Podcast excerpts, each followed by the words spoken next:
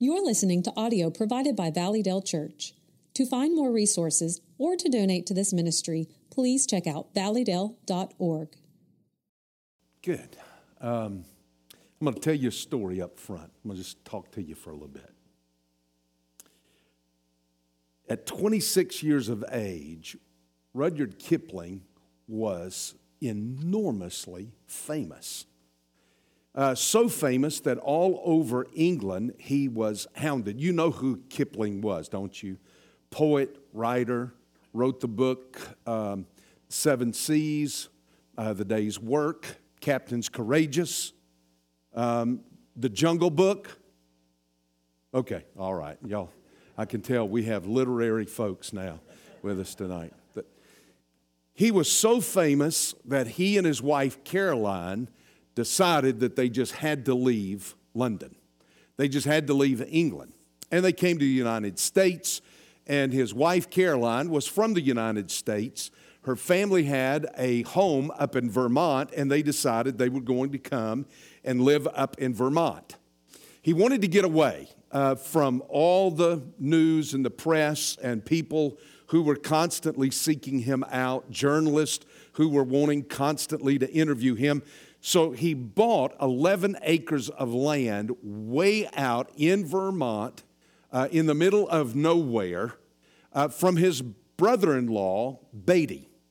Not Warren, but his name was Beatty. Um, so he bought that 11 acres. They designed a house, um, and that's where he wrote those four books that I just shared with you. That's where the Jungle Book was written. That's where Captains Courageous uh, was written. Uh, those four books he wrote there in Vermont, off out in the woods and away from everybody. And to give you an idea of how popular he was, they literally had to build in the little village that was the closest village to them a post office because Kipling averaged 200 letters a day. Now, that's back in that day and time. Well, he bought that land from his brother in law, and he told his brother in law, What you can do is this you can come and plant on all this acreage, all the hay you want. You can plant hay, you can harvest the hay. That'll be fine with me. Now, his wife Caroline could not stand her brother, there was bad blood. And she wanted a little garden, and so she decided she was going to go out to the front of the house and she was going to plant a little small vegetable garden. Well, she did that, and when her brother showed up, he saw the little garden. Now, he's got 11 acres of land. Uh, when he saw the little garden, he flew into a rage and he lit into his sister and the two of them got into such a fuss. Now remember, Kipling is the guy who wrote the poem If.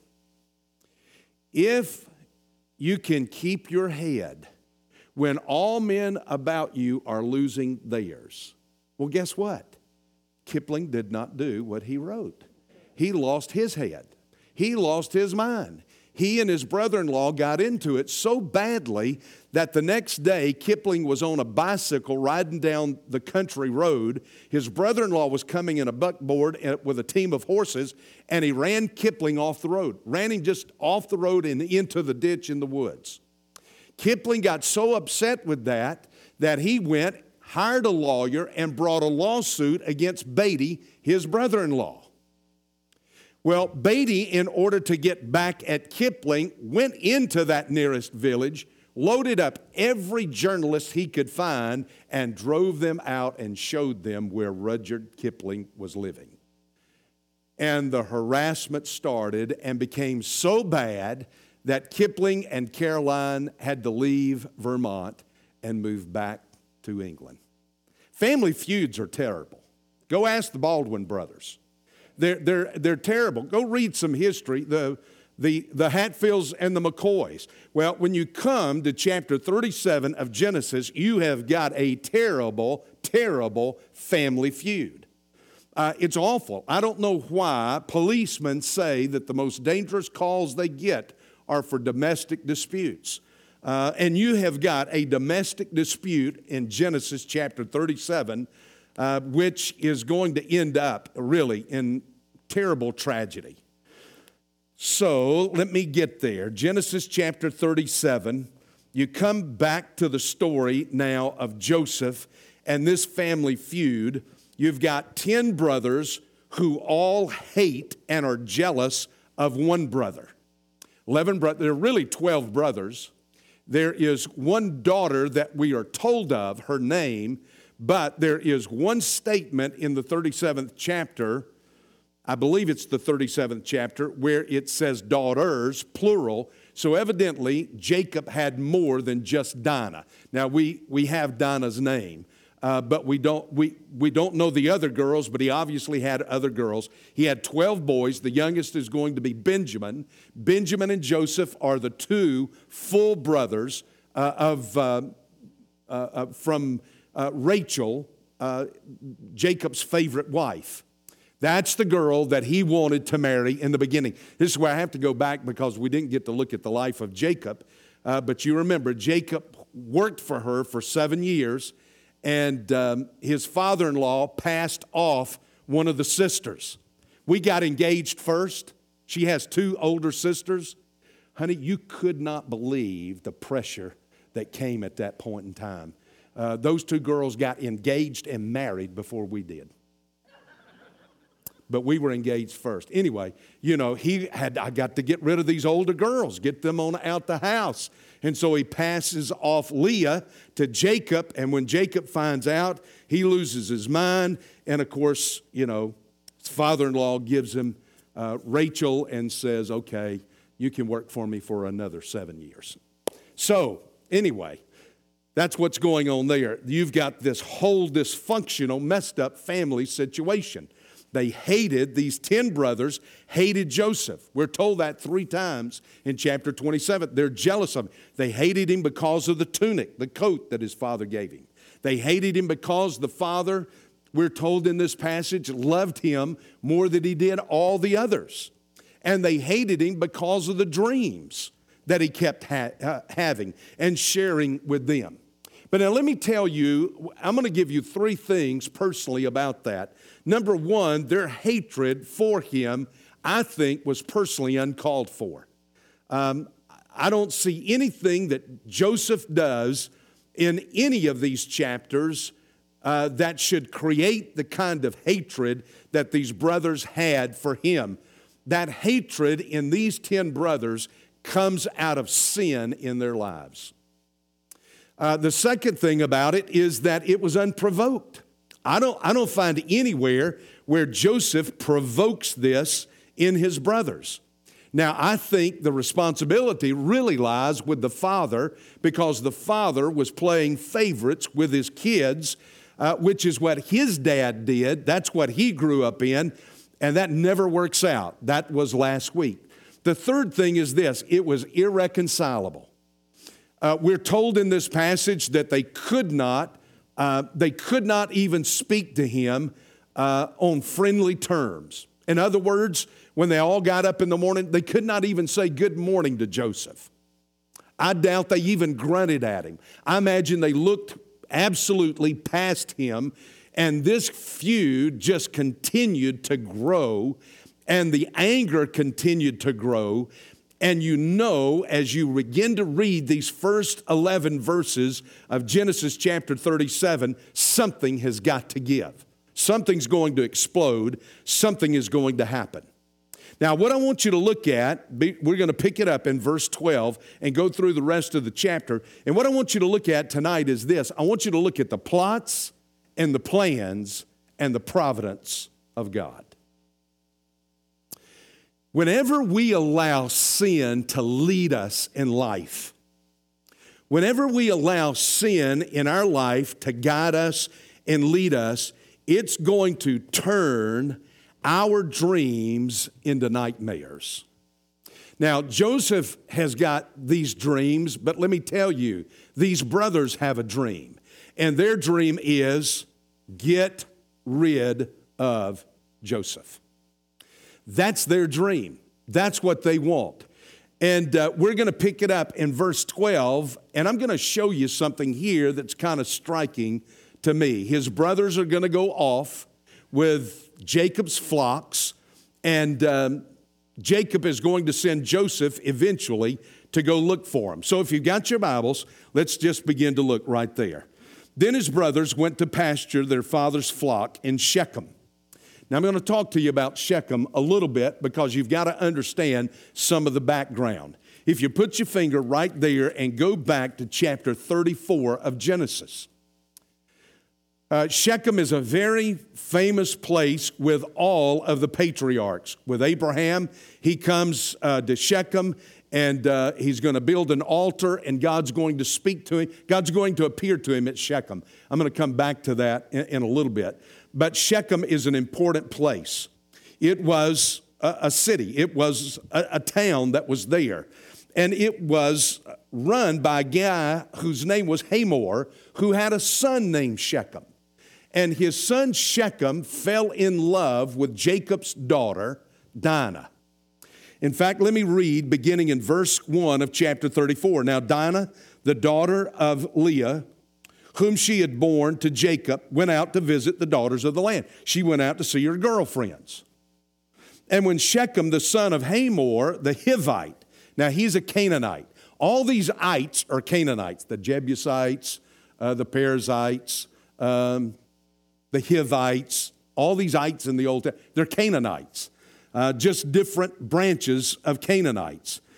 Uh, the prince of the land, he was one of the princes of the land, saw her and took her and lay with her by force. Uh, by force, he raped her. In other words, that's a, no other way to put it, but that way. He abused her by raping her. He was deeply attracted to Dinah, the daughter of Jacob, and he loved the girl and he spoke tenderly to her.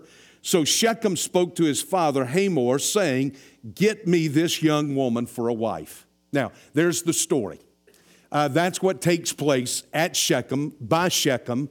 In fact, uh, if you go over, whenever I talk to some of these um, guides and some of these uh, uh, religious teachers in Israel, uh, one of the things that they will say about this is that um, Shechem, in speaking of the boy representing the city, that Shechem raped Dinah, and then Simeon and Levi and the other sons are going to turn around and they are going, in a sense, to rape Shechem. Uh, you're going to see what's going to happen there. What takes place is this these brothers find out that their sister has been raped, and they are furious. They're infuriated. They fly into a rage. And two of these boys are really hot about it Simeon and Levi. Kind of interesting that those are the two that do this. Now, they hatch out a, and plan and plot what they can do to those men of Shechem. And I won't go through that whole story, it's worth reading. But in essence, uh, they go in and they wipe out all the men of Shechem. And while they're wiping out, killing all the men of Shechem, the rest of the brothers come in and start looting everything that's in the city. They start stealing everything from kids to wives to servants to sheep to flock, you know, herds, everything that's there they steal it all. They take it all and they say, This is what you deserve because of what you've done to our sister. Now, I give you that background for this reason. Go back to chapter 37. Chapter 37, they go to Shechem uh, to take the flocks, to pasture the flocks, and Israel, Jacob says to Joseph, Are not your brothers pasturing the flock in Shechem? Come and I will send you to them. And Joseph said, I will go. He says, Look, they're back down there at Shechem again. I got to know what these boys are up to. Joseph, you're the only one that I can count on and try. You get up there and find out what your brothers are doing. By the way, I think I've got a picture of this. Uh, Brody, do you have the map for me? Let me give you this so that you can see it. Well, it's kind of hard to see, and I didn't bring um, my laser pointer in here. But Shechem is down. Do y'all see where it says Judah right there? Uh, well, down this way is Hebron. That's where they are. That's where Jacob is. That's where the boys were. They're, they're down that way in Hebron. Uh, by the way, that's where Abraham and Sarah are buried. Isaac and uh, Rebekah are buried there. And uh, uh, Jacob and Leah are buried in Hebron. They left Hebron and they went up. Do you see uh, Ephraim right there? Well, if you just go right up the middle of this map, you see Shechem right up in the middle there, which says West Manasseh and Ephraim. Right between those two, that's where Shechem is. He's going to walk and travel about 60, 70 miles from Hebron here in the south all the way up to Shechem. You can kind of just leave it there. He, he's going to go all that way to find him because Jacob is concerned. Um, he, he's concerned that maybe some other Canaanites have come in now. They found out what had happened and who did it, and, and he's concerned that they're going to turn on his boys and uh, kill his boys. So he sends Joseph up there. Go find out about these brothers of yours and come back and tell me what's going on. I'm concerned with them. Now go back to the text, verse 14. Then he said to them, Go now and see about the welfare of your brothers, the welfare of the flock. Bring word back to me. So he sent him from the valley of Hebron, and he came to Shechem. And a man, look at verse 15, and I'm going to tell you, tuck this verse away until I come back to it in a little bit on down the road. A man found him. We don't know the man's name. We don't know where the man came from. Uh, we don't know where the man is going. Uh, and behold, he was wandering in the field. And the man asked Joseph, What are you looking for? What are you looking for? And Joseph said to him, I'm looking for my brothers. Please tell me where they are pasturing the flock. And the man said, Now, how did he knew this is a curiosity to me. How he overheard this conversation is, is uh, curious to me. The man said, They have moved from here, for I heard them say, Let us go to Dothan. So Joseph went after his brothers and he found them at Dothan. Now, if you come back to this map, stay right in the middle of the land of Israel, and you just go just a little ways on north of Shechem, about 10 or 12 miles, you'll come to the place called Dothan. Um, it's right there at the Jezreel Valley, or the valley that most of us know and call the Valley of Armageddon, or or, or the Jezreel Valley, or the Valley of Megiddo, or the plains of Esdraelon. You just choose whatever you want. You call it whatever you'd like to call it. And there you go. So he's there, this man who nobody knows. We have no clue where he came from, have no clue where he's going, don't know how he got this information. And uh, he said they've gone up to Dothan. And so Joseph takes off and he goes up to Dothan. Now, I've just got to ask you a question. And this is the way I think whenever I'm studying scripture. Why did we get all that information? What's, what, in, what in the world? We get so much information here. He's left now Hebron, going up to Shechem. He gets up to Shechem, finds a man. The man tells him they've gone up to Dothan. Now he says they're up there in Dothan. He takes off and goes to Dothan. Man, there are passages in Scripture I want to know. Why don't we get a little more insight into? Why in the world do we get this whole travel log here? Am I the only one that asks that? I mean, do you look at that and think, you know, that's a lot of detailed stuff? Do you think it's just there to fill up space, or do you think the Holy Spirit's saying something? Now, I want you to watch this. They were at Hebron. Hebron means associate. We would translate it fellowship. Hebron, I just told you, is where all the patriarchs are buried. Abraham and Sarah, Deborah and I were there just a couple of years ago. Um, we, we ha- you, it's Palestinian territory. We had a good day where we could slip in there. Were y'all with us?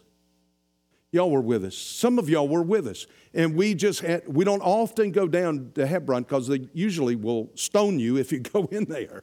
Uh, so we generally don't go. Um, but we got down there. We were able to get in that day, and we got down there. Abraham and Sarah buried there. Uh, Isaac and Rachel are buried there. Uh, Jacob and Leah are buried there as well. And uh, there's a great big synagogue down there. Anyway, um, it means associate, to associate. We would say to fellowship. Good Baptists would say the name of that place is to fellowship. It was a place of fellowship. It was a place where the people of the one true living God came together and there was this fellowship of those who worship Jehovah. Now, listen, these boys who cared nothing at all about God left the place of fellowship and they go to the place of Shechem. Now, Shechem was very important as well. It was a very important spiritual center. It was where God came and cut the covenant with Abraham back, I think it's in Genesis chapter 15, where he makes that covenant with Abraham.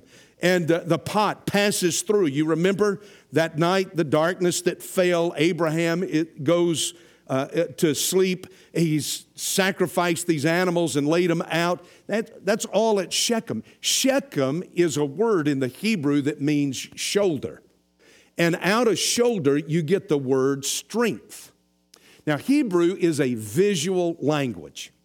I, I give this illustration all the, time, all the time. The word for cat in Hebrew means to curl around because cat will come and curl around your leg. It's, it's, it's word pictures. So the word shoulder under, is understood as strength. And you say, well, how do you get strength out of shoulder? Put your shoulder into it. Push, work. You're putting your shoulder in. This is your strength right here. It was a place of spiritual strength. It was a place where you would go and there you would meet with God and you would come out with spiritual strength. But these boys were not concerned with spiritual strength. In fact, it's in, in Shechem, the very place where you could draw spiritual strength is where Simeon and Levi left spiritual strength and slaughtered all of these Canaanites there, these Hivites that were there. It's a place where Reuben is going to enter into incest with Jacob's wife, who was a concubine, but I, you can say what you want to. Uh, it works out to be a wife. It's where Judah is going to do the same thing with his daughter in law. He's going to go off into sin. So it's a place where these boys, they've left the place of fellowship, they've left the place of spiritual strength, and they go to Dothan. And Dothan is known in Hebrew as two whales, W E L L S. Two whales. But the place is covered with broken cisterns. That's what they're going to throw this boy in a broken cistern. Now, a cistern is a thing to catch water in. It is a, you dig out a cistern, you find these things all over Israel uh, the opening in the, in the rock, in the lime rock, um, is, um, is about the size that you could put a man down. You can take a man, so it's about this big. You can just put a man down in the mouth. But when you get down into it, they have carved out what would be like a big room or a, it would look like the inside of a big jug. It could be 15, 20 feet deep and all the water would run off into that, and that's where they kept caught and would keep water. Now, I'm going to take you, or I'm going to quote to you Jeremiah chapter 2, verse 13. My people have committed two evils against me. They have forsaken me, the fountain of living water, and have hewed out for themselves cisterns, broken cisterns that cannot hold water. Now, that's Dothan. Do you get the picture of what the Holy Spirit is doing when He gives you this travel log right here? You begin to see that, how it fits together? What they're doing, they're walking away from everything spiritual. They're going to a place that is absolutely dry spiritually, a place of no spiritual life whatsoever. Why? Because sin is comfortable there. So you get this unusual travel log right here. And these boys end up in a place where there is a broken cistern that holds no water. Well, let me get back to Joseph. He travels about 60 miles or so uh, from Hebron up to Shechem, and then about 10 or 12 miles uh, from Shechem on up to Dothan. And uh, look at what the text says beginning in verse 18. when they saw him from a distance. Now, notice, notice how the Holy Spirit is inspiring this. They see him at a distance.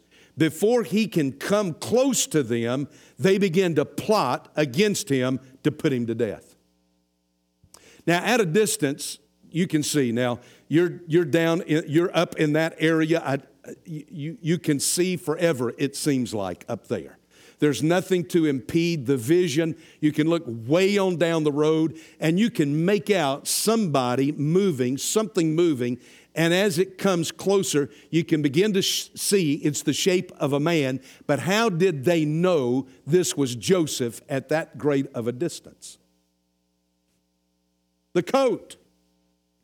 The coat. The tunic that his father had given him way off in the distance, they could not mistake. Nobody had anything like that. They could look and they could see this boy coming and they could say, There is Joseph right there. Now, when he gets here, what are we going to do? We're going we're going to kill him. We're going to put him to death. That's our dream. He's got dreams. We got a dream. Our dream is we're going to put this kid to death. Now, um, he gets there. They said one to another, Here comes the dreamer. Now, when they, when, now then, come and let us kill him and throw him into one of the pits. That's one of those broken cisterns. A wild beast devoured him. They're, they're plotting, they're planning, they're getting their story together. Now, watch this. But Reuben heard this and rescued him out of their hands, saying, Let us not take his life. Reuben further said to them, Shed no blood. Throw him into this pit that is in the wilderness, but don't lay hands on him that he might rescue him out of their hands to restore him to his father. Now, Reuben, bless his heart, he sins so great. This is a good thing. He has a good heart here. You see what he wants to do. He says, Y'all put him in the pit. When I get them out of here, I'll go back, I'll get the boy out of the pit and take him back to daddy. But the sin in his life is so great that you can't ever see any good that Reuben ever does. Sin can do that, right? You remember that line out of uh, uh, Julius Caesar, Shakespeare? Antony comes and he says, uh, Friends, Romans, countrymen, lend me your ear. I've come to bury Caesar, not to praise him. Uh, the good that, uh, the evil that men do lives on after them, the good oft interred with their bones. So let it be with Caesar. Brutus hath said, Caesar was ambitious.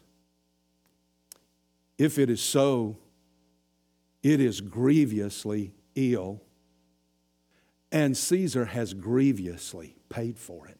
I'm sorry. I've lapsed into Shakespeare. Um, I've always dreamed of being a Shakespearean actor. But you, you heard what Antony said, don't you? The evil that they do lives on after them, the good often turd with their bones. Well, that's true of Reuben, and it's true in life, and it's true with us, and that's just the point I'm making here is that we can so sin in our lives, that's all that is ever said about us.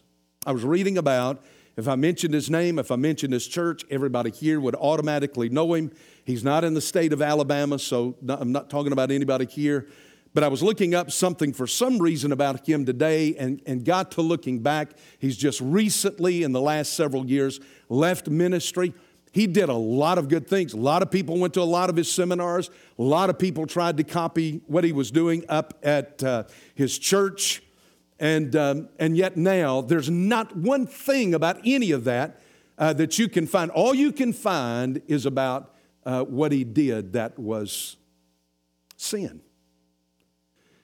And sin in our lives can rob the good that we do. Well, that's Reuben. Let me get off of Reuben. I'm, I don't know why I wanted to go off on that, but Reuben says that, but they're not going to do it. Do you know why they're not going to do it? Because they know the sin that Reuben is in. And Reuben thinks it's a secret.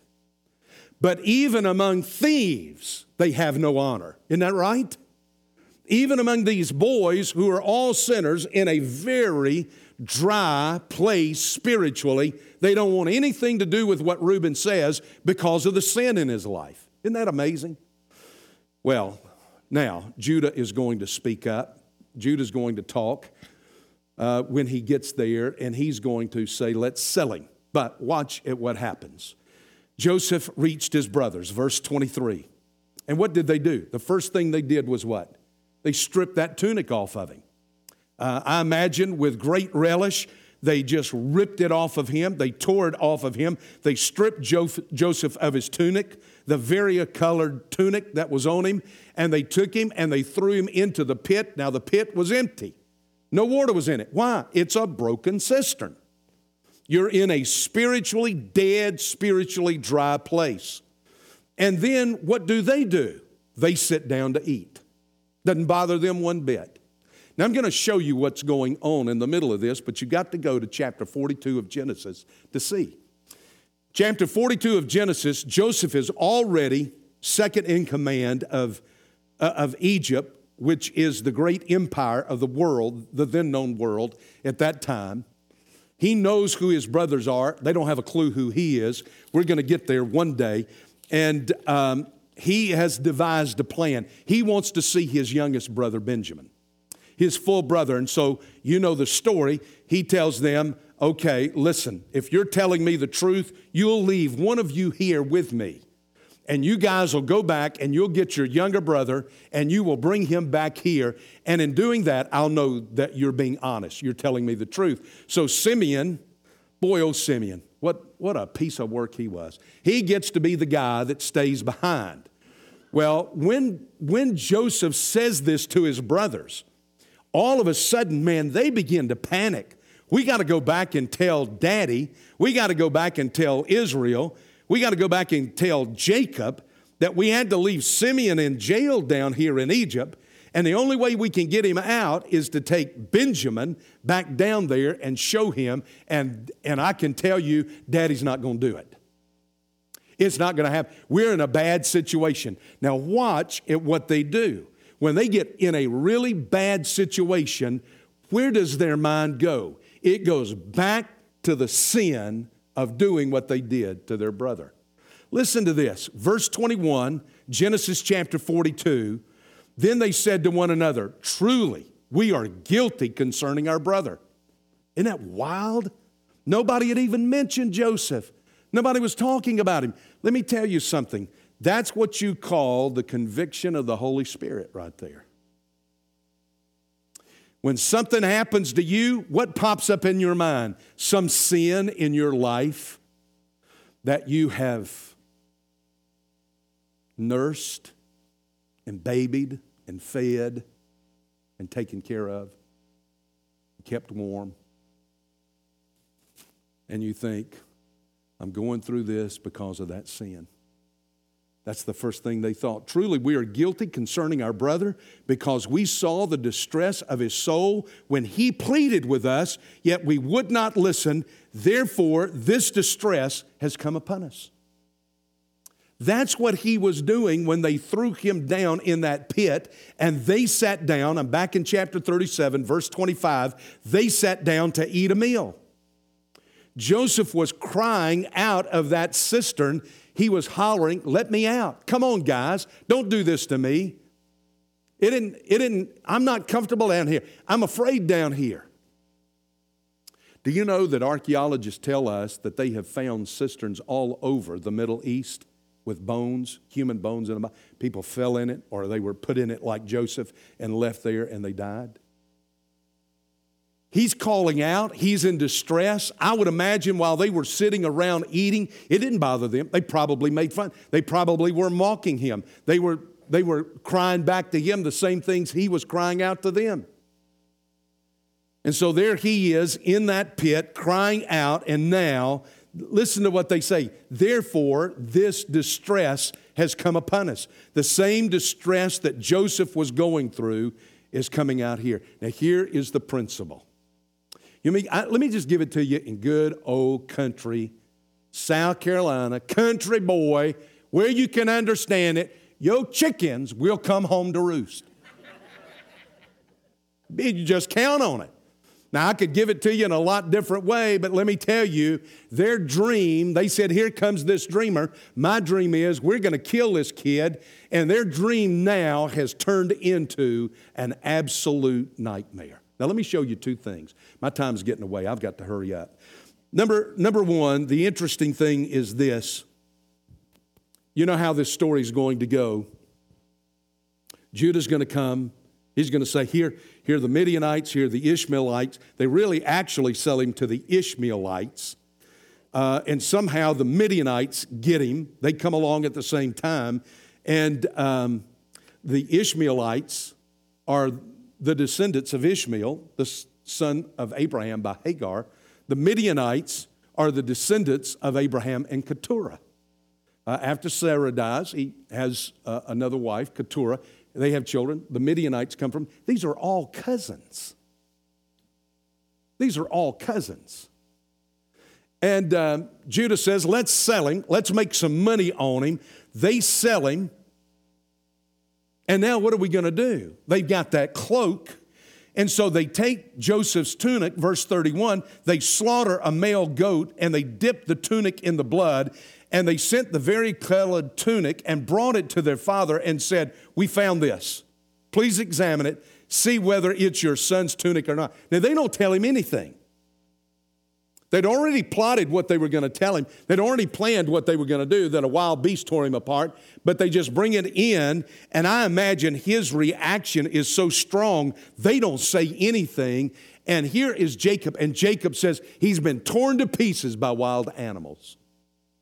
Now, here these brothers tell themselves, well, we didn't say anything. We didn't tell him that. He believed, that's just, we just let him believe what he wanted to believe. We're not ultimately, you know, we're kind of innocent in all this.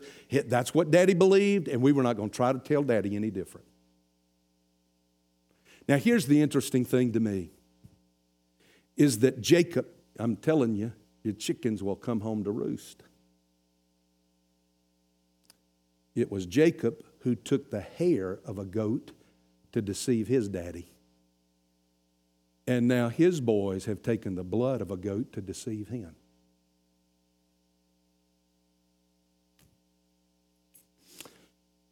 Well, the second thing is this. Let me read this first before I tell it to you. All these boys come in, they're standing there. Joseph examined it, said, It's my son's tunic. A wild beast has devoured him. Joseph has surely been torn to pieces. So Jacob tore, right there now, here these boys standing around him. And Jacob reaches up and he takes right here and he just rips his garment. And he sits down and he puts sackcloth around him. And I imagine he throws dust and ashes all over himself and he begins to mourn, he begins to weep. Then all the sons and all his daughters arose to comfort him, but he refused to be comforted. And he said, Surely I will go down to Sheol in mourning for my son. I'll never get over this, I'll never get beyond this. I'm going to live with this for the rest of my life. I will go down to my grave mourning for this boy. So his father wept before them. And here are all these boys now, listen, you know this. I loved my daddy. I loved my daddy. Boy, there were times I'd get in things I know it would upset my dad. And uh, more than anything else in life, I did not want to upset my dad. Not because I didn't want him to discipline me, I didn't want my dad to be upset. And these boys have surrounded their dad with what they've done, and their dad is completely falling apart. And it must have been running through their mind. I had no idea he would take it this hard. I had no idea that he would, he would respond like this. And what was my dream has now become my nightmare because I have let sin lead me.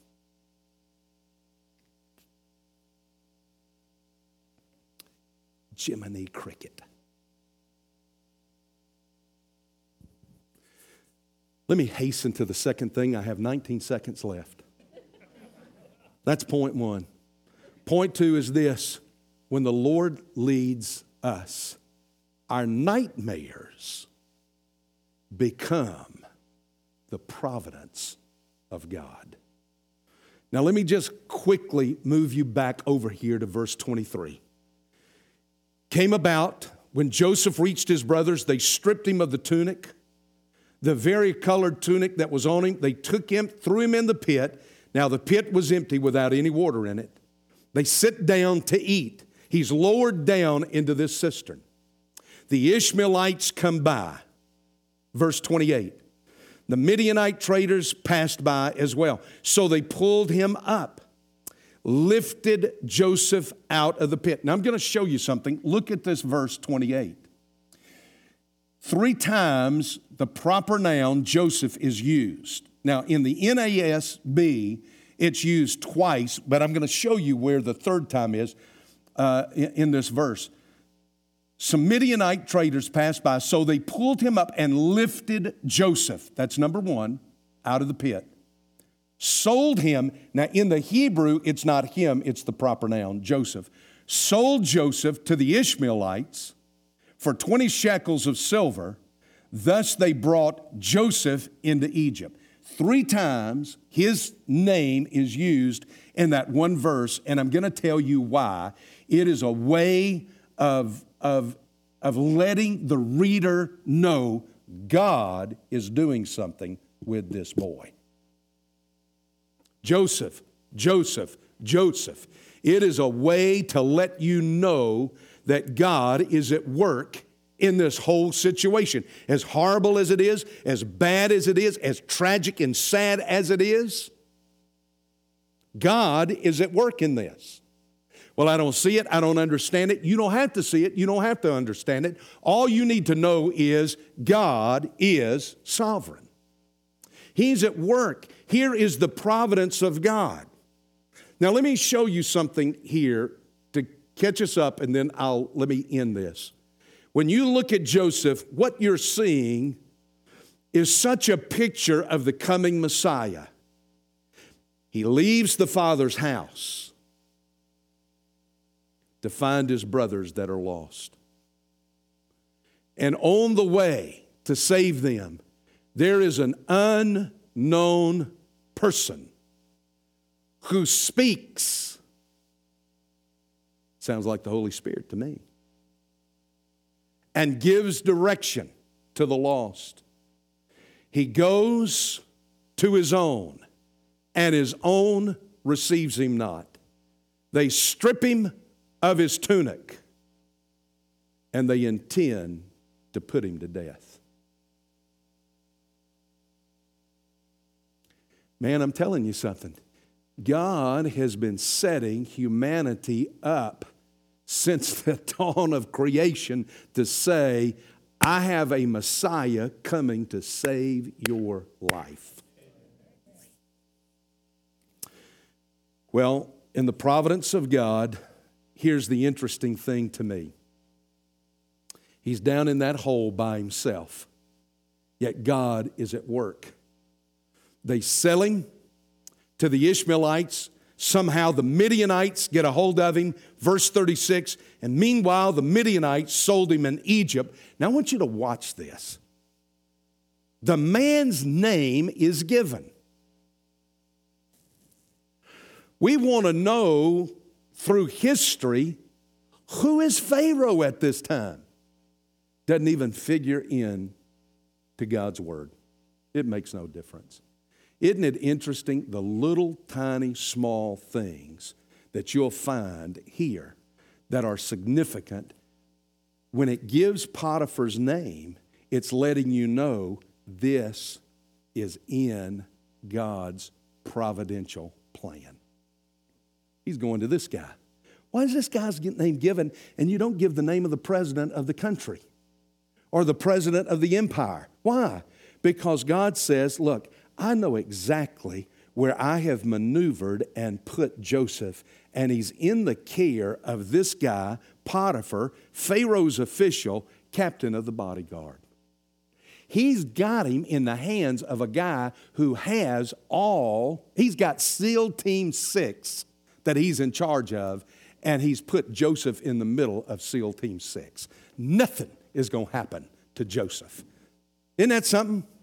Now, you got a problem God can't take care of tonight? No. You may can't figure it all out. You, it may not make a whole lot of sense to you. You may be in a quandary about it all. But the fact of the matter is, God knows exactly where you are, and He's got everything around you to take care of you. Five minutes and 22 seconds over. Here endeth the lesson. Okay. Now I'll take a question.